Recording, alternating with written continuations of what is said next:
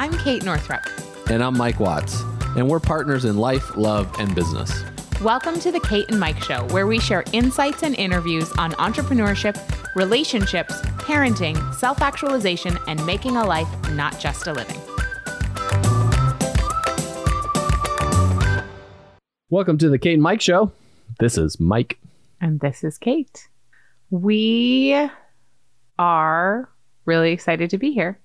And we're actually going to start off with. And not excited to be here. No, just yeah. kidding. We're going to start off with a listener review, listener shout out, because we haven't Yeah. done that in a while, We haven't. We haven't sat down to record in a while. Not like this. No. which we'll talk about why. Yep. Well, for those of you who've been listening for the past couple of You weeks, know why. You know why. Yeah. So the this is from Jess Love Wins. Jess Love Wins. For those of you who've never heard a review before, if you go to iTunes and leave a review, we will read it out loud. And then if I read it out loud, which usually we read all of them out loud, we will send you something special in the mail, special care package from the Northrup Watts household. So, Life Doing Less with Love and Purpose by Jess Love Wins. Dear Kate and Mike, thank you for the. Con- and then it's also a challenge for Mike to read. It's beautiful experience for everyone. Dear Kate and Mike, thank you for continuing to master the art of podcasting by producing the high quality, authentic, and visionary offerings that I need. Somehow, your episodes and story of your lives sync. Oh, here we go. Synchronous Synchronize. yeah, and then ally. So A L L Y at the end. Oh, synchronistically. Yes, beautiful. Thank you, Kate. Uh, address my own personal journey. Should be a game. Can you leave a review that Mike has to ask Kate how to pronounce it? The bigger the words, the better. Yeah. Address my own personal journey. Often your topics and guests literally walk me through the halls of my personal pain and triumphs. Thank you, thank you, thank you with love and gratitude, Jessica. Wow. What a beautiful review. Yeah, that was beautiful. Jessica, if you message me, or you can email me at mike at knorthrop.com or message me on Instagram, Mike J. Watts, and with your mailing address, and I will be happy to place a gift in the mail for you. Amazing. Thanks for leaving a review. Anyone else who wants to leave a review, head over to iTunes, leave a review, like, subscribe. You can't like podcasts, subscribe. and uh, we would be so appreciative because that means more people get the healing or inspiration or strategies that they need through the show. Okay. So the reason that we have not recorded a new episode in a while is because of the intensity of the racial discussion that has been occurring in the United States. And both Mike and I have been engaged in our own anti racism work and our own unraveling of internal and external white supremacy for quite a while now. And we felt like we needed to turn attention to that conversation. And then last week, we put out the episode that we had recorded before the intensity intensified. And now we're coming back to the race conversation. But from a perspective of we are not anti racism experts. This is not a workshop. This is not about how to be an ally. This is not, we're not teaching this work. Today, we are sharing about our own journeys and we'll talk about books we're reading, teachers we're learning from, steps we're taking, personal reflections. But this is just a bes- behind the scenes look at two white people doing our best to do the work. Right. Correct. Yes. I am sure we will say something the wrong way. Yep. I am sure we will screw something up. I am sure there are things that we are doing that some people would think are great and that some people think aren't right. I'm sure of all of it. And so we are here, in the words of the great Erica Hines, we are here humble and ready to fumble. and Erica Hines. please follow her at Diva Hines on Instagram. She's a powerhouse. Is All she still working with the Adaway Group? I do not know, Oh, actually. yeah. We took a course with her that was with the Adaway group. Desiree Adaway, Jessica Fish, and Erica Hines taught it a couple of summers ago called Diversity is an Asset. And we took it with our company and with a bunch of members of Origin, and it was powerful. Yes. And they are doing, I know Desiree, at least, the, the Adaway group is doing monthly free webinars called Whiteness at Work. And you went on the last one. Can you tell the stats? I thought that was pretty amazing. I don't have the exact ones memorized, but I can approximate. I don't want to look it up right now, but I can just give you the approximate numbers. And you can go, I think, on Desiree's It'll be linked in the. Desiree Adaway's Instagram page. And yeah, Matt, I can just send you the exact Yeah. post. But if you go to the AdawayGroup.com, it'll be there too. Yep. So I was on their webinar and then I signed up. They have a four parter they have training that you can go through. They're spaced out every two weeks. So the second one's coming up next week and then the third one, etc. But they had, I think, 16,000. If I remember correctly, they had a webinar capacity of 5,000 people, which they filled up in the first few minutes. That means, for those of you who don't know what that means, and they had 16,000 people that registered for the webinar. So there were 16,000 people that registered. 5,000 were able to watch live because the we- webinar room filled up. And last year, a year ago, when they did this, they had 800 people, I think, registered or live, but the numbers were so much smaller, basically. And I can't remember the exact amount. I think it was like a thousand people or 1,600 people registered and 800 were live, something along those lines. But yeah, it was incredible to be there and just listen to them teach. Like I was learning more things. It was a good builder on what we were taught a couple that was two years ago i guess 2018 we went through the that? summer of 2018. yeah so two years ago when we first took their classes and it was a good reminder for a lot of things. But yeah. So obviously, more people than ever are waking up and ready to be part of the conversation around race. what do you mean? So i guess let's define what you mean by saying waking up.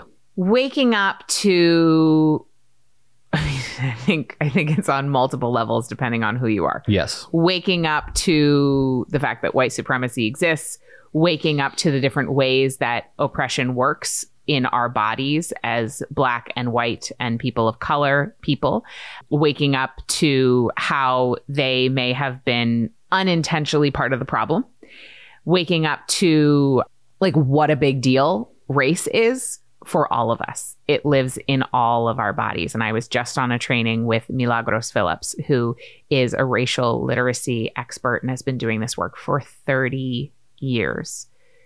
She is so beautiful and a total angel. And the minute we spoke on the phone, I was just like, I love this woman so deeply. And she came and did a training with Origin. If you're an Origin member, that training is available in the members area. It's going to be a limited time. That training is going to expire. So go listen to it. She did a training on healing racial trauma and how we can actually heal. And one of the things that she said that just struck me is that most of the conversation around race is focused on the interpersonal aspect of oppression. So the overtly racist things that people do and the microaggressions. So, you know, I don't need to list what these things are. You know what they are. And there are three other layers of oppression, however, that are incredibly important. One is institutionalized. So that has to do with the laws that are passed to uphold racism. If you watch the film 13th by Ava mm-hmm. DuVernay, we watched that over the weekend, last weekend, and it's about the criminal justice system. And that is a really blatant example of institutionalized racism. Then there's systemic. So there's the systems that then are built to uphold the institution of racism and oppression. Then there's internalized oppression. And this is work that I learned from Rha Goddess and I also learned from Milagros Phillips. So just to source, you know, and I'm sure there are so many other places that you can learn about it, but these are the two people I've learned it from. And then so then there's internalized oppression and it's different obviously for a black person versus a white person versus a person of color who's a non-black person. And then there is interpersonal. And she quoted Milagros quoted Henry David Thoreau, which is basically for every, you know, 100 people chopping at the branches, there's only ever one chopping at the root. And a lot of the conversation about race in America, certainly, is about the branches, which is only addressing one of those things, only addressing institutionalized racism, only systemic or only interpersonal, right? So that's why a lot of white people, for example, I think, will be like, think it doesn't have to do with them because they're like, well, I'm not overtly racist, so this doesn't Mhm. apply to me, right? And I thought that for a very long time. Personally, you know, I, I remember when we listened to Rachel Cargle's, we re listened to Rachel Cargle's episode of the podcast. There was a moment, one of the cringeworthy moments. We published it anyway in the spirit of show up for the conversation imperfectly because not showing up for it because we're afraid of being perfect is part of the problem, right? So I was like, okay, I'm putting, we are redirecting your attention to this, even though some of it is painful. And one of the things I talked about in that episode is that we live in a primarily white town, right? It's like mm-hmm. 98% white.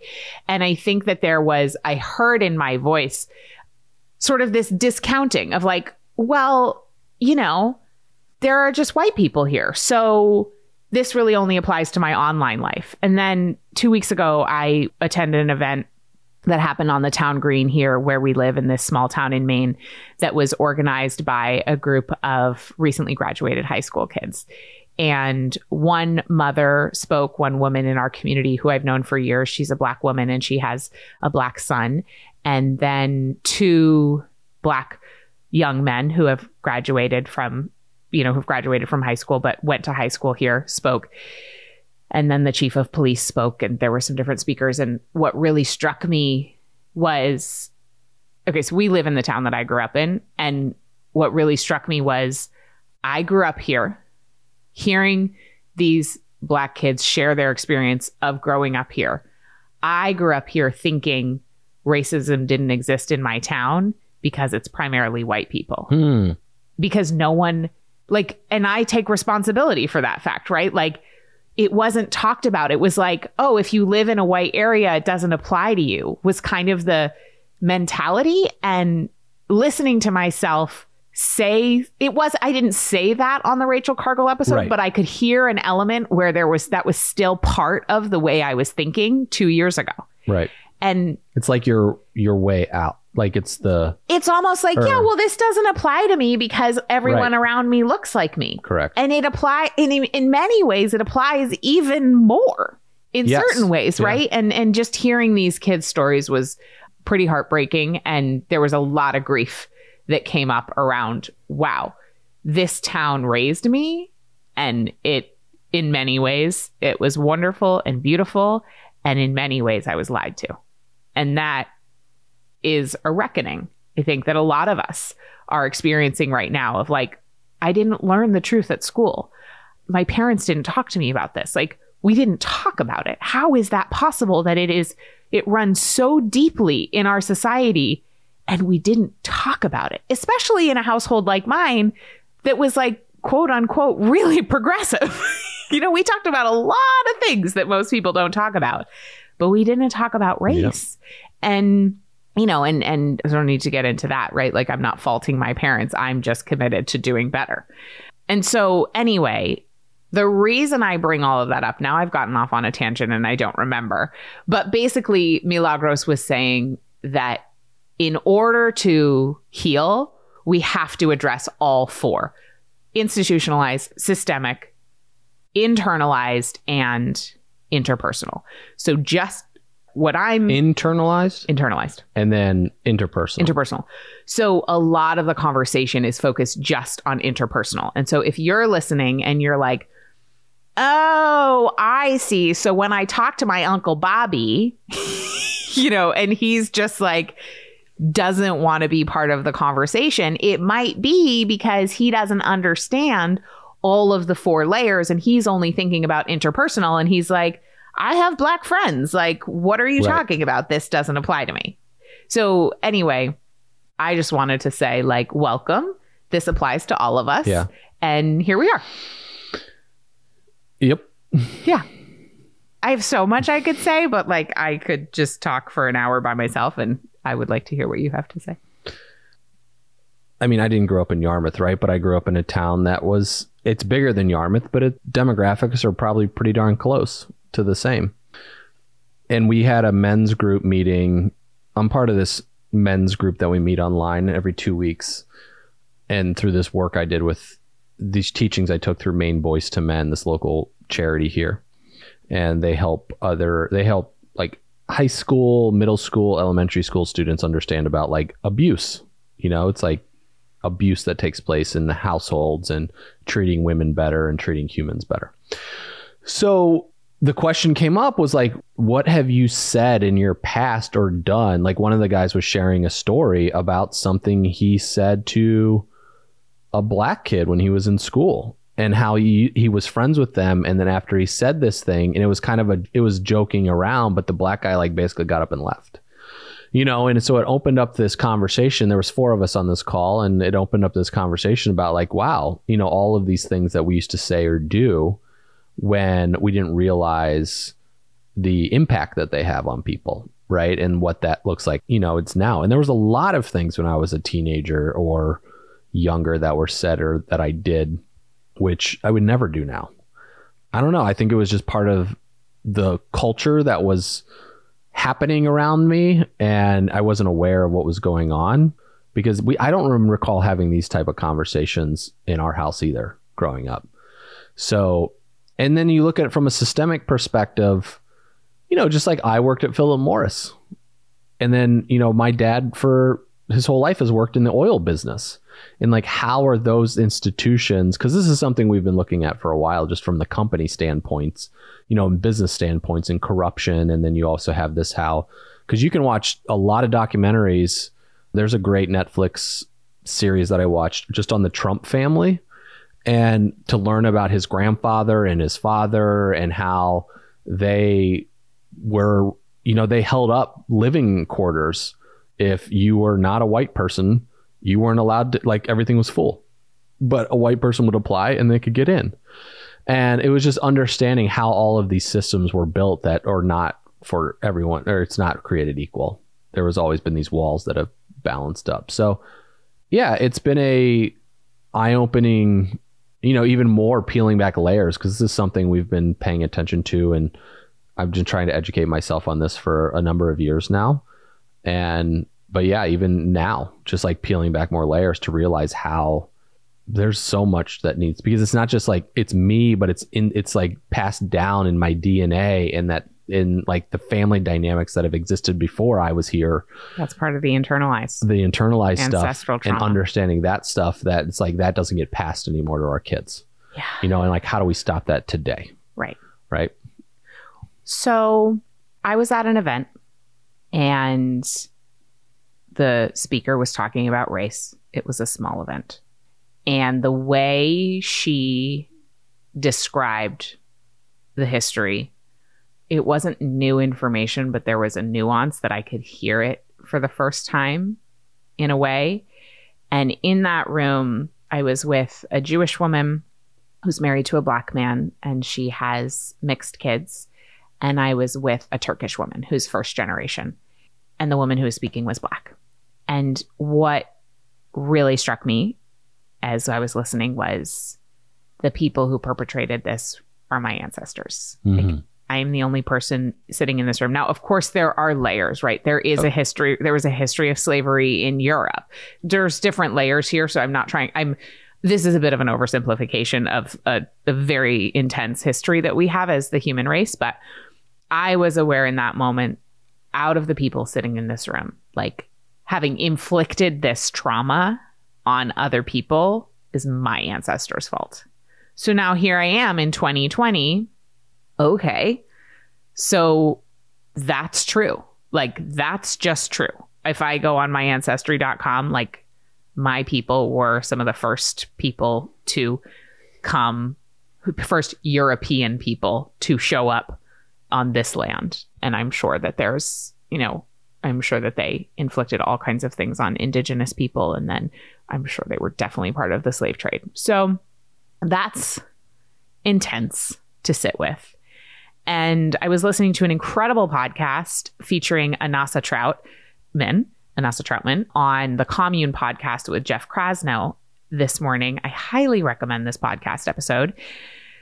And she talked about, as a Black woman, the moment when she came to understand the intensity of the grief that also white people can hold in our bodies of the horror that our people did this to us, mm-hmm. did this to, to other, other people, people. to other people. And I put two things together in that moment listening, which is that I think that's a huge part of the reason, probably, that white people don't want to talk about race is that our culture has not taught us how to feel. And we haven't, we don't have space. We don't have, we haven't built capacity to hold shadow and to hold discomfort and to feel feelings that are deeply uncomfortable. And so we avoid, right? We stay in denial. We deflect. We deflect with all kinds of things, gaslighting and, you know, talking about reverse racism and bullshit and just like all sorts of different things that we do. And, you know, white fragility is a whole conversation and everything. But what struck me as somebody who I know that being the oppressor is my primary lineage as a woman who's so committed to dismantling that it's grappling with internally like okay that's my heritage how do i change that in this lifetime? How do mm-hmm. how do i change that so that my girls are not carrying that forward so that i'm not carrying it forward through silence or unconsciously continuing behavior that's harmful?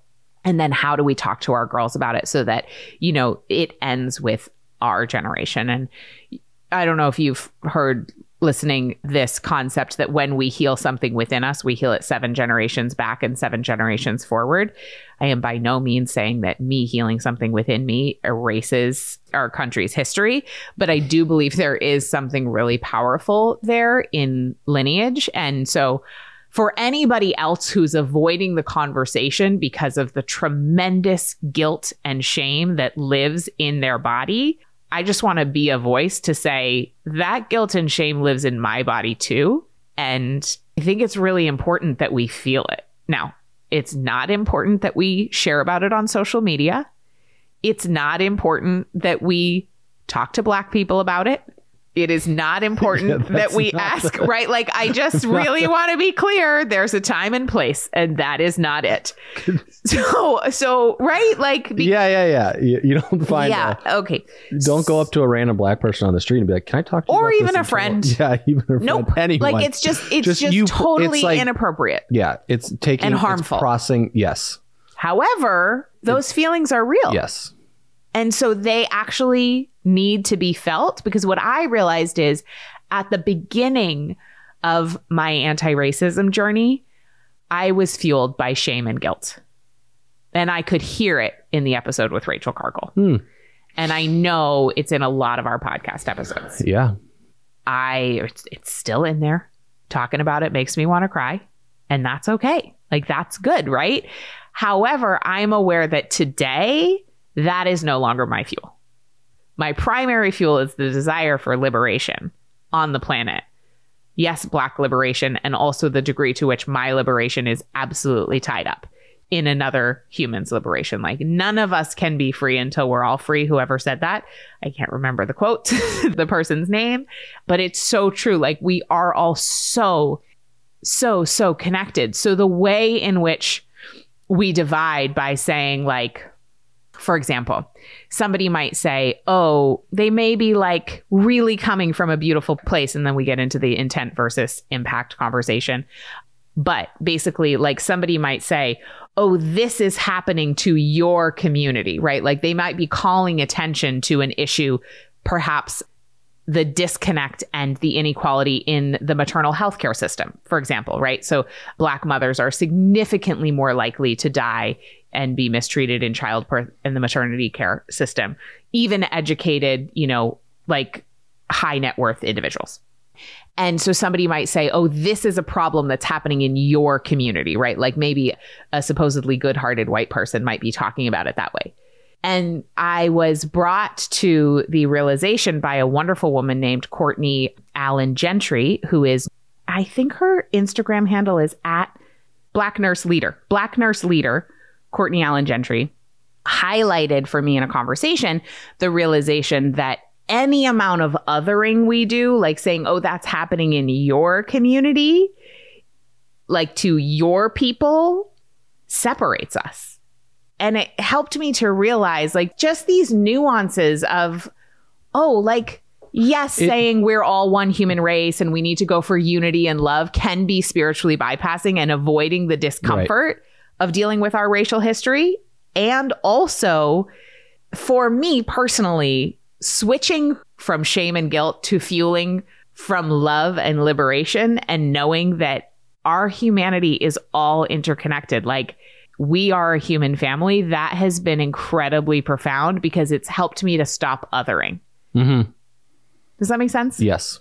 It's like when you're binge eating something. okay, this is stay with me here, people. When you're binge eating something, the uncomfortable thing to do is to stop binge eating and check in with yourself about why am I binge eating right now? Like what feelings am I feeling at this moment?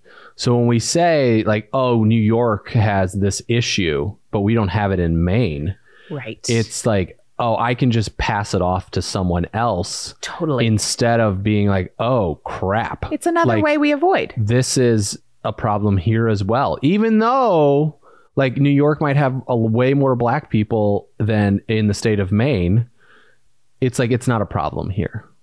So New York needs to fix their problem or their issue. And it's like, nope. No. We like we're pushing it off on someone else that we don't have to.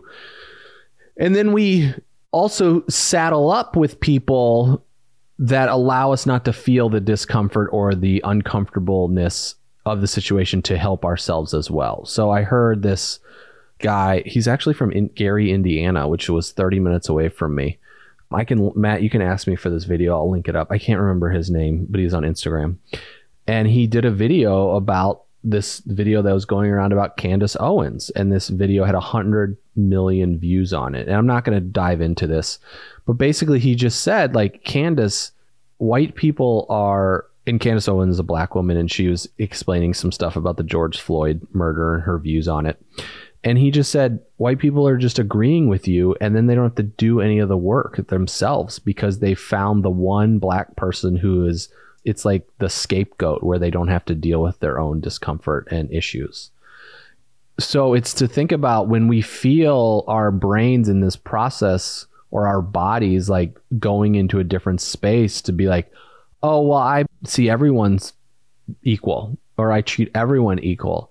It really the surface ants as uh, as that sign that was going viral, or somebody was no, it wasn't the sign. It was somebody else about like if you break your leg, right? Like it was the All Lives Matter versus Black Lives Matter discussion. If you break your leg or your arm, let's just say your arm, for instance, you don't go, oh, my whole body's fine. No, you you, don't say the rest of my body needs attention. Oh yeah, yeah. The rest of my body needs attention. No, you're going to focus all of your attention on your left arm. And so in this circumstance right now, it's our black family and our black community that needs that attention and for us to learn, you know, and for us to help this process of healing the global planet. So yes, it does make sense what you're saying. and how easy it is to push it's the same with like I know we're just talking about race race in this situation, but it's the same with like women's working in our company, right? Or just not our company, but like if you work in a company where there's one woman in your company, be like, "Oh, we're diverse. We got a woman." It's fine. Right, trying to check a box as Right. opposed to heal. Correct. Healing is not a box that's checked. Healing is incredibly inconvenient. And it takes a while, yeah. right? Like it takes as long as it Right. takes. And Milagros said today on the training, nature loves diversity. And going back to what we always talk about here, which is that the earth and our bodies and the cosmos have the greatest guidance for us for how to live, how to live well, how to live sustainably, how to live healthily. That's why I love Adrienne Maree Brown's book, Emergent Strategy, so much because it is all about biomimicry, looking to the natural world for solutions to our human problems. Because, hello, newsflash, we are the natural world. hmm We are animals. So, looking at our biology, looking at the way the earth works, nature loves diversity. Nature thrives on diversity. Dr. Zach Bush, our collective man crush, our, our, our couple man crush, who will hopefully be on the podcast Yeah. soon. Hopefully, maybe Milagros will come on the podcast. But there's so many, so many incredible people to introduce you to. But People are it's people are fascinating. I mean, humanity is Unbelievable. And just people who think differently, I just literally, I could just sit at their fountain and just drink for the rest of my life. Like, I really, you know, maybe someday we'll shut down the company and I'll just read all day. Like, honestly, in my heart of hearts, like, that would be so dreamy. Like, I just want to hear what people have to think and then, you Well- know, that's it. Honey, I have been saying since I was like a teenager that I wanted to retire by the time I'm 40. So that's three years. Okay. We just got to work We for three, three years, and then we can just read all day. I'm open to this conversation. Um, I'm open to this conversation to be continued on future episodes. But basically, Zach Bush talks about breathing your biome and the importance of biodiversity in your microbiome and actually being in different ecosystems. So going to the woods, going to a swamp, being in a in a field of wildflowers, going to the ocean, how important that actually is for our own internal health, for our microbiome, which is like the heartbeat of our health physically. So if we look at that and take it as a metaphor for society, I really like one of the conversations Mike and I are currently having in real time is we do not live in a diverse place. And as people who are so committed to the diversity of ideas and experiences and cultures, like I feel like our metaphorical microbiome is suffering I will- because yes. of that very reason. Like I went to Brown and I was in a West African dance company, I was in a Latin dance company. I didn't think about it from a perspective of diversity, but like I had just like that environment was so beautifully diverse. All the backgrounds, the mm-hmm. countries, the colors. And then I lived in New York City, same thing, like friends from all over the world, all different experiences, all different races, all different gender expressions and sexuality. And then, you know, I moved to frickin' Maine and Portland actually is pretty diverse, but like, I don't know. I think my microbiome is suffering. Well, I just remember going to, and we've lived in Portland, and I don't have a desire to really live back there, you know. But I just remember in December when we took that trip to Miami, just the two of us, and we mm-hmm. walked down the street. What was that neighborhood called? Wynwood. Wynwood, and with all the art, the graffiti, or I guess the, you know the street artists, and Yeah. I guess street artist is a better name than graffiti. I think so, graffiti too. is probably a systemized oppression standpoint that you're doing. Anyway, I'm sure there's something there. We but it it's like the street art that we're walking around and it was like I could feel talk Kate's just talking about being in nature, right? Like if you're walking down the street versus walking in the woods, like your feeling is much different. I just went on a walk in the woods and I laid on a bench and bugs kept eating me, so I left. But the but I'm just walking in the streets of Miami and just like it was amazing. Like the feeling of being like this, we're mi- I'm missing this. It's Yeah. no, it's like when you eat a new fresh strawberry in the summer and you're like, oh my god, I've been waiting all year for this, and I'm missing this. An apple off your local apple tree is much different than an apple that comes from Peru, right? And like that feeling and the energy that's there. It's No the shade same. meant for Peru. Yeah, nothing wrong with Peru. It's just about the Just- amount of time really- that it takes for the apple to get Yeah, it's really us. far. Like for an apple, I can go in summer in Maine, get an apple off a tree five minutes away versus Peru. You know, it's far. in the fall. Yeah, yeah. Apples nothing are a against, fall Nothing against the Peruvians. Oh, look at me busting out some big words. Um, I, I mean, I think we could debate that Peruvians justifies a big word for okay. Mike Watts. Yep, that's it. That's why I shortened my name from Michael to Mike because it's only four letters. Good job. Yeah, thanks, mom and dad. Uh, anyway, so yeah, it's true. Like to feel that the energy and Just the vibrance. It's the like I just felt so alive walking around in Miami. And you're get- just yeah. like this. Yeah, it's the sameness. It's why Tyler Perry. It, he has a great hit. Tyler Perry's like a movie mogul, built like a 300 acre movie studio. It's why he built his own movie studio in Atlanta and not Hollywood. Because he was like, people that watch my movies are not in Hollywood. Nothing's over there for me. I'm building it in my home and where my people are. To and this is where I'm going to create my business and his empire.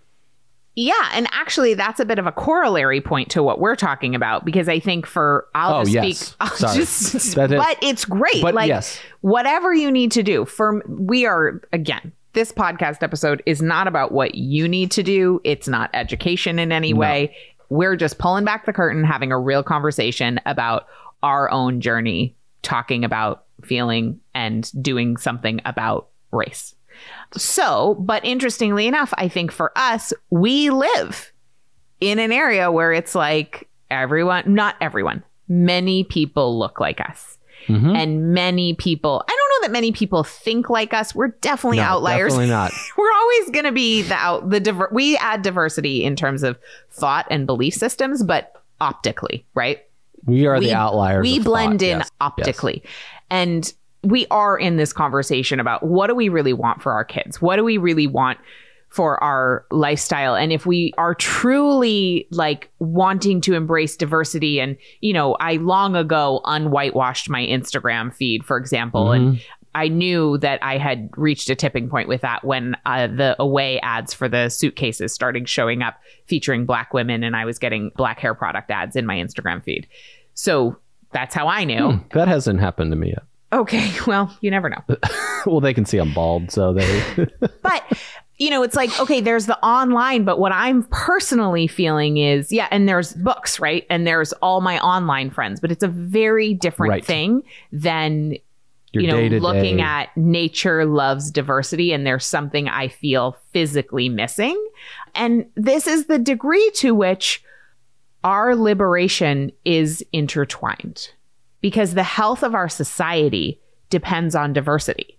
So these neighborhoods, these towns, these all white areas, or even I I cannot speak to all black areas because I don't that's not my area. But like I know for me and for me personally as a woman and for our family, it's not optimal. I do not feel that it's optimal for, you know, and so when when I think about Zach Bush and I just think about breathing your biome and the importance of biodiversity, I just really think about hu- the human race and and the fact that we are animals and like the need for that kind of diversity as well. Diversity of spirit diversity of thought diversity of culture diversity of color all of it just like so important. And anyway i don't really have anything much else to say on that but if you have suggestions of places we could live um you know let us know doesn't mean we're moving for friends in Maine who might be listening or for my mother. It doesn't mean we're moving, And but my it might mean Yeah. we're moving. I don't know. And Michelle, I'm so sorry. We're probably not moving to Indiana. Definitely not moving into Anamom. Sorry.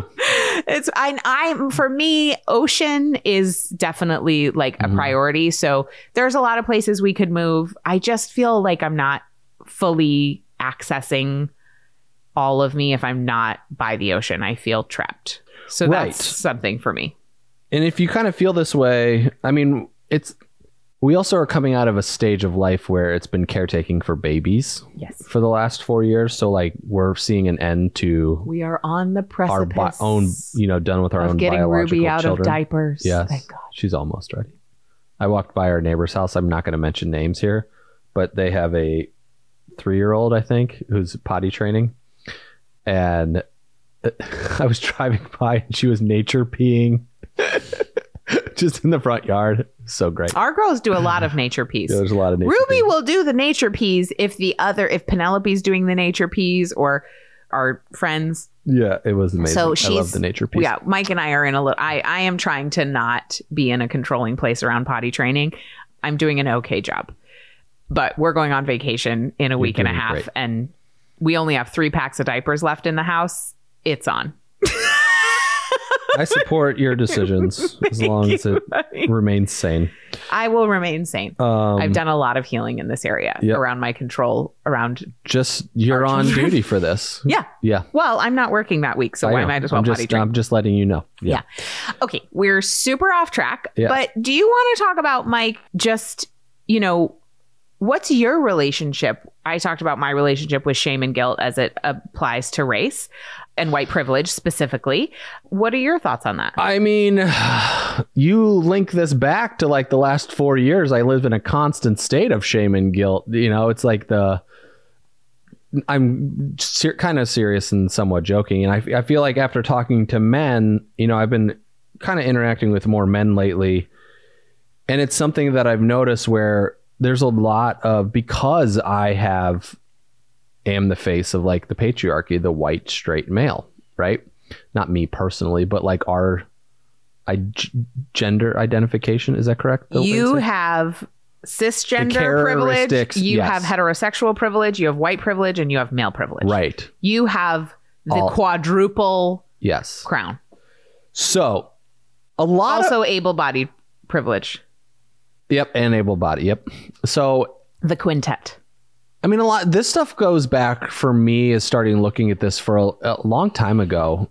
You know, because I w- worked in North Carolina. I moved from Indiana, a small town, Valparaiso, Indiana, which was not that diverse, to going to school at Purdue. And then from Purdue, worked in North Carolina. The majority of my staff was probably 50 50 split between, yeah, being black and then also being white, you know, or people of color in, in our factory. And then, you know, moving to Arizona and the diversity out there is much different than North Carolina. And then we, you know, we traveled a lot, but I think a big awareness for me, and I kind of just operated in the world, right? I just operated with my privilege that existed, that was internalized, that I didn't recognize, I would say, at that point, because I wasn't so aware of it, how I was able to get internships. And, you know, I just thought it was hard work and hustle, a lot of it because I did. I was I was very persistent. I worked hard and I hustled. And I thought that was what gave me a leg up in a lot of things that I ended up doing. And then I'm realizing about and I've been paying attention to a lot of this systematic and corporate and business racism that exists but also just corruption. Right? Like I've been talking to you for years about like the privatized prison systems and No, I knew about it. you know and it's just like the awareness of what's there and realizing like but then it's also like what do you like how do we start what do we do with all those things so anyway it, it's like and then when we started traveling in the car and i was around women constantly and just listening to people's experiences and what they were going through and like business struggles and you know and us doing this podcast and us running this business together it started just from a just from a gender male female standpoint and then realizing and like listening to politicians like when hillary clinton was running for president or the clintons were running for president it's like gay people you know if you're not a male female you should be able to get married. And like just all these different dynamics that i started paying attention to and realizing that they were wrong. And like how do we go about changing that? So then in 2000 when the me too movement really kicked off i started thinking about how i lived my life for a long time and was like what happened in those times that i don't remember a lot because there was so much drugs and alcohol and I did get arrested twice. I did, you know, was in I didn't go to prison or jail, but I was in a holding cell for up to 12 hours. And then I had to go to court and do all that stuff. You know, it's like and you were able to get out because you had a friend's dad who was a cop. That was one circumstance, how and, the the other? other circumstance was I was there for 12 hours. And the first time I did was you there have for five to post hours. bail? No, you, you when you like get a DUI, you just sit for 12 hours and then you kind of calm down and somebody, you know, you you you you're not supposed to be intoxicated by the time Right. you leave Okay. and then you walk out. Yeah. Okay. And And- then but because I didn't like have to post bail or go to jail or serve any time or anything like this from those two circumstances cuz I could afford it, right? Like I could pay the money, I did the hours that I was supposed to do, you know, for community service, stuff like that. So I just followed through what my requirements were. So I guess you could say I served my time that I was supposed to be served in that well. As It's a like- white guy. yeah, as a white guy. Yep. But then there was a lot of other times where I sh- would have, if I probably, you know, we were watching 13th and I said to you, I was like, if I was a black guy, I wouldn't be sitting here right now and I'd probably be in jail because like the cops would show up to our house in college and like they would break up parties sometimes, not too often, but like just the experience of cop showed up one time and we had an incense thing burning and the cop was like are you smoking weed? And we're like no but i just came home with a pound of pot in my car that i moved into my room. So like if the search warrant would have happened there i would have got arrested for that you know and getting pulled over in circum you know different circumstances with friends. Like there was a lot of time. So anyway back to your original question. Like there was this recognizing how much privilege i actually had created some guilt and shame in my system to be like what do I do about this? I don't understand. And it's like, well, what should I do? How should I, you know, and then we, it's, it's just like, I just am processing these emotions over time. Like the reality is I'm a white male and I will die a white male, right?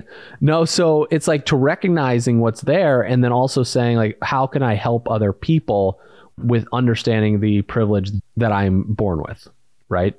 And in this country. And and recognizing our history. And so, yeah, I've gone through a lot of these ups and downs and emotion emotions for it. It's not necessary for me to express this process on social media.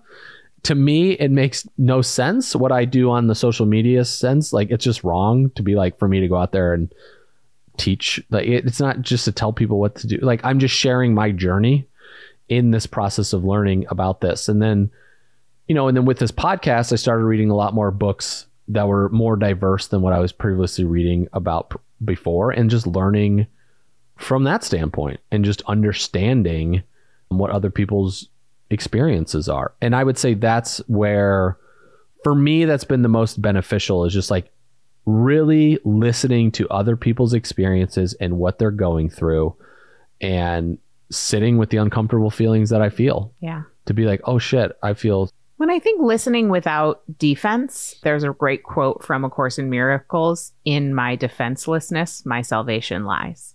And I think about that quote all the time because if we really want to be saved as a human race, and we need it, mhm. we have to put down our defenses. We have to allow ourselves to turn into a puddle. We have to allow ourselves to go into the depth of how much it hurts so that we can come out the other side. Because the more we try to stuff it down, that comes out sideways as violence.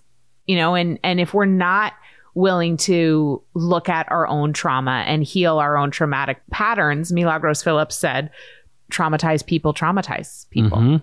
you know, same as hurt people hurt people. But I think that like the trauma aspect and the knowing that we all hold trauma in our bodies, when she spoke that today, I just realized like trauma healing is one of the most powerful tools we could possibly access to liberate ourselves and humanity and and to resist right? Because she also talked about the way that traumatizing people destabilizes them. And when you have a destabilized group of people you can control them and so when we begin to do our own trauma healing, we can no longer be destabilized. And then we can take back our power and we can't be controlled anymore. And then we can really like be in love and peace and liberation in a way that we cannot if we're living out our trauma over and over again. And a lot of the conversations that I witness on social media around race are coming from a deep place of unhealed trauma on all sides. Mhm. Yes. And so I just know for myself, like the work I'm committed to to heal my own trauma patterns is really important work. And I would highly recommend it to anyone to go and do that work. And just basic talk therapy is not trauma healing work. Right. So there's so many resources to learn more about that. But I also wanted to say around shame and guilt and what you were sharing. Yeah, I've oh, Can I add yeah. on to that before you? And also, I'm a dude, right? Like, we are taught at a very young age that you're acting like quote unquote a girl is weakness, right? Like, that, that's a lot of a common thing that men or boys are told is stop acting like a girl. And then there's other ways to say it, but it basically comes down to stop expressing your feelings. So, as a man, you're already starting at a young age, and it starts like now there's all this research coming out, even about circumcision and it's already out there that when you're chopping off the tip of a penis that you're not just chopping off this random extra skin you know there's a whole body what's the that website? Whole body it's an instagram account that You- talks all about this. You keep talking, I'll find it. and it just talks about how boys you're starting off your first week in life with your i said this on instagram and i'll say it again. You're cutting like doctors are cutting off baby dicks right and right there you're being told that you are not whole Yourwholebaby.org. yourwholebaby.org and they also have a great instagram account so as a man you're already told that feeling is wrong and so when we go and we do things because like, the foreskin is the most sensitive area of the penis. So you Right. are actually cutting off the most sensitive area of a man's body at birth. at birth. And now there is women mu- mutilation, so genital mutilation. So I'm not going to overlook that whatsoever. That is real. That is happening in the state of Maine. That is happening in the United States. That is happening across the world. But just the rampantness that exists with playing, it's like men's penises, right? And so then you're all the first week of birth, we've experienced traumatic trauma that has happened to our body, traumatic trauma Double. double. Sorry. I It's am not traumatic meaning to make trauma light of some things. squared. Squared. Let's. We're not going to do a double. We're square it. So it's the. But like, and then we grow up where we look at, for instance, like look at the situation we're currently in present moment. We have a guy named Donald Trump in power, surrounded by people that are supporting him, that are quote unquote loyalists to him, that will do everything he does, and he out he is out of control, traumatic to the planet. But if I watch him through, like, if I watch him to say, all right, I need, how do I get to his position? I treat everybody like crap and I show power. And having power is what I have to do to get to the top. It's what I have to do to get to success. And so when you're witnessing this at a young age, we're taught so much as boys. It's like power and dominance. And that's how you're going to get to the top. And you see it. And you pay attention to stock numbers and you got the fancy suits and the fancy watches and the fancy cars. And that is your true definition of success. So you have all of that on top of, Absolutely. yep. Circling back before we wrap up here on the guilt and shame aspect soon after having that realization sitting in that small room of women knowing that my ancestors were the perpetrators hmm of 400 years of oppression in this country i had a good couple of months that i was like i shouldn't have anything i have because i also come from i come from money Mhm. on my dad's side, there's a whole generational wealth situation. And there's also that. And that's all tied up in white supremacy. Right. And so it's not like I had a trust fund, but like there's just, there's, anyway, There's there's, guilt and shame about Yep. my class privilege stuff. Right. So I'm sitting with for a couple of months, like this, this feeling of I don't deserve anything I have.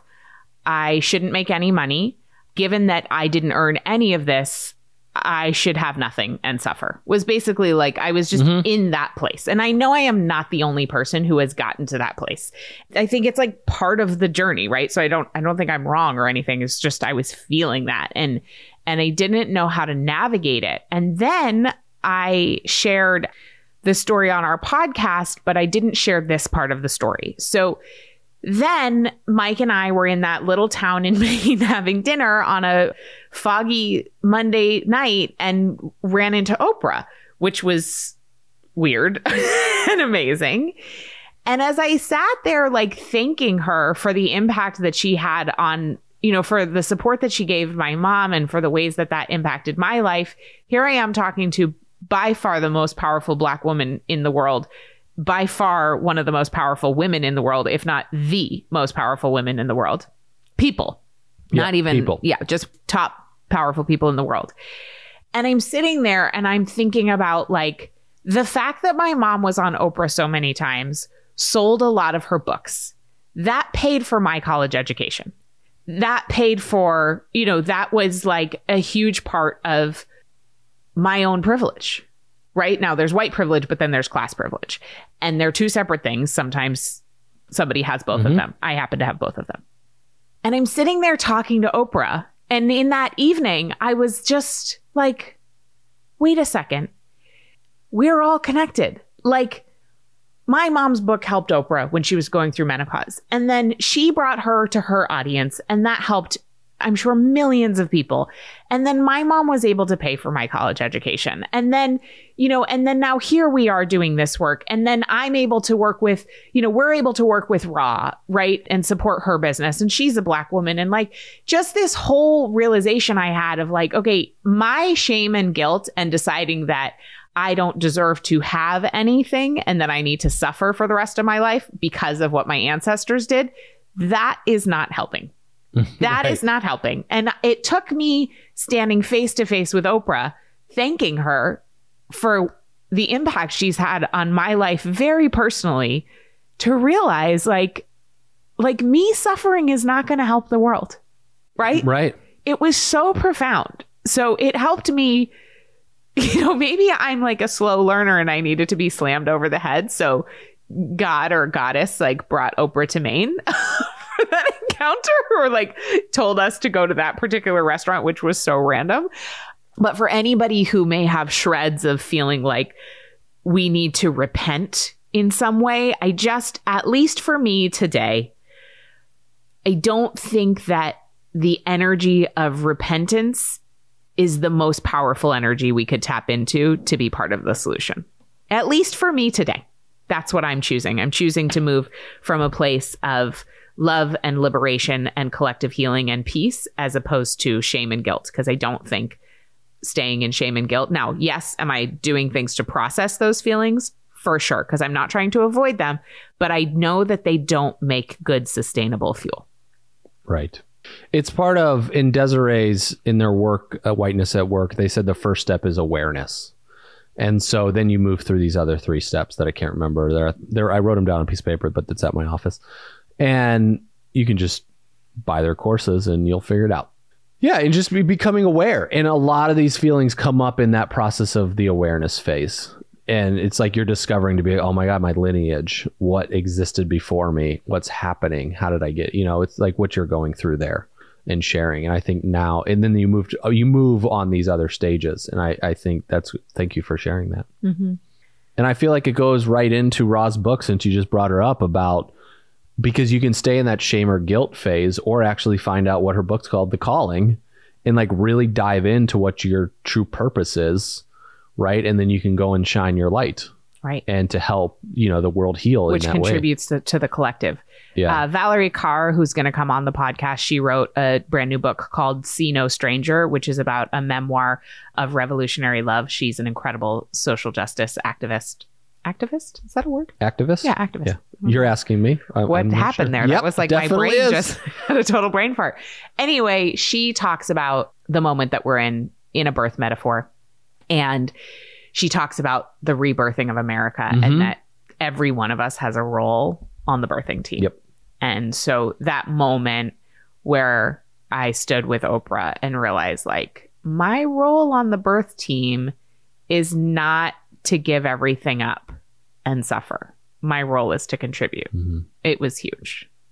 it's amazing So here we are, showing And up. I, I would say just to I'll this is my last thing I'll contribute to today's episode. But like when we're not doing this work that we are being called to do at this moment in time, we're keeping ourselves small. So we might think we're keeping ourselves safe because a lot of times to be like, "Oh, everything's safe. I I like all people." And when we uh, it's keeping ourselves small in this journey that's holding us back from what as Rha's book that's sitting in front of us, like what is our true calling, our true healing that needs to happen in this world. And that's something I've just realized that's been very clear over, the, especially the last couple of months for myself. But it, it is a thing where it's as we are tearing down other, like we're tearing other people down in a way, but we're also hurting ourselves. You know, when, that make, the, let me rephrase that.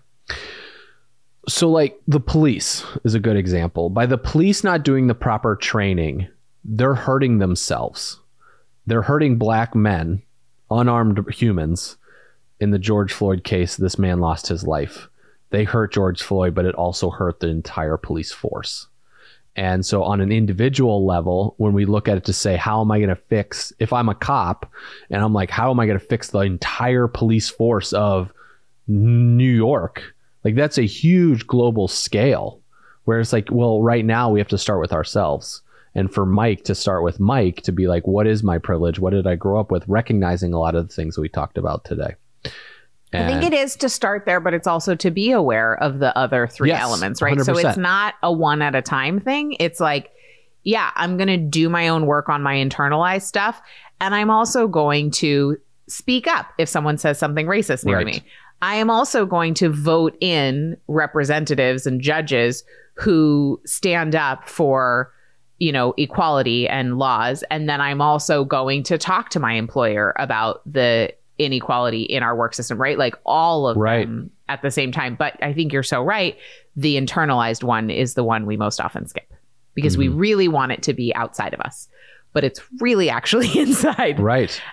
And also, yeah, like when we don't step up, not only do we keep ourselves small, but that actually is harming humanity, right? So, me thinking, let me just give up everything, that's going to help, this does not help. That doesn't help anybody else. Doesn't help me, doesn't help anybody else. So, there you go. You look beautiful today. Thanks, honey. Thanks for listening, everybody. We would love to know your thoughts on this episode. What are you grappling with? What kind of work are you doing around this? What kind of healing are you engaged in? Who are you learning from? What are you listening to? Who are you reading books written by?